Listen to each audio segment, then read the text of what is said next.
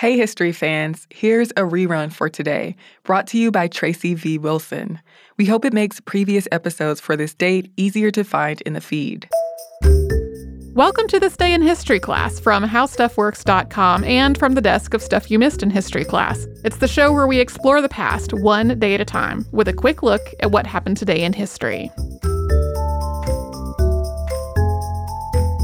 Hello and welcome to the podcast. I'm Tracy V. Wilson, and it's December twenty-first. A bomb exploded aboard Pan Am Flight one oh three on this day in nineteen eighty-eight over the town of Lockerbie, Scotland. This was a Boeing seven forty-seven that had taken off from London thirty-eight minutes before, and it was bound for New York.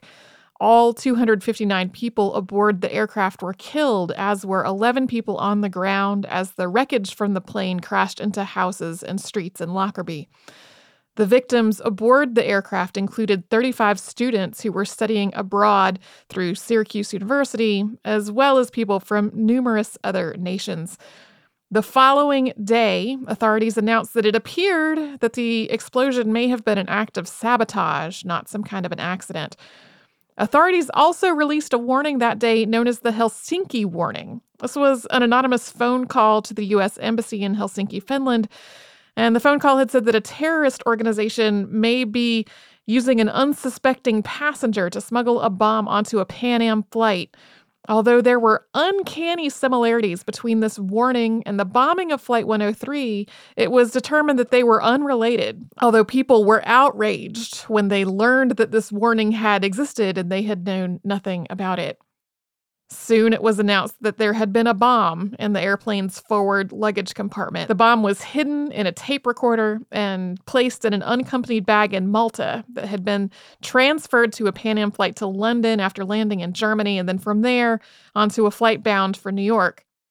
Two suspects emerged: Abdelbaset Ali Mohamed al-Megrahi and Alamin Khalifa Fhimah, both of them of Libya. They were indicted on November thirteenth of nineteen ninety-one. They worked for Libyan Arab Airlines, and they were also accused of being Libyan intelligence agents. At first, though, Libya refused to extradite them to Scotland to stand trial, and this led the United Nations to impose sanctions on Libya.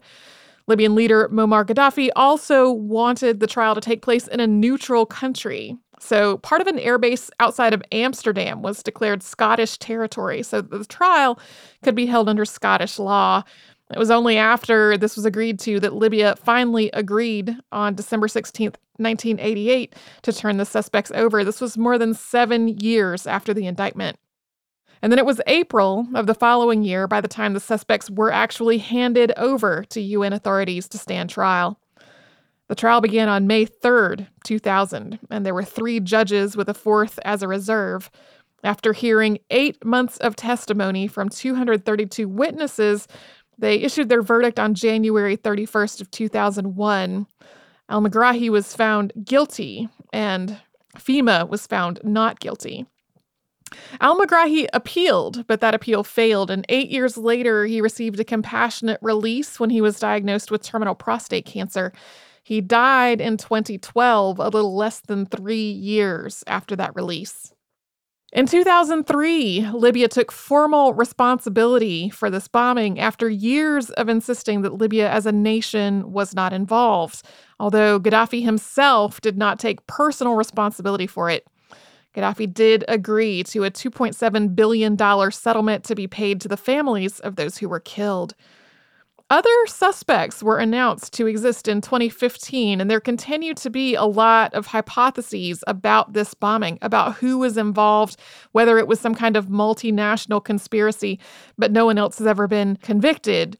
It is certain that there were other people involved. In response to the bombing, there was increased airport security all over the world. The F A A also fined Pan Am due to security breaches that had happened on the day of the bombing. Thanks to Eve's Jeffcoat for her research work on today's show, and to Casey Pegram and Chandler Mays for their audio work on this show. You can subscribe to This Day in History Class on Apple Podcasts, Google Podcasts, the iHeartRadio app, and wherever else you get your podcasts. You can tune in tomorrow for an infamous and wrongful conviction.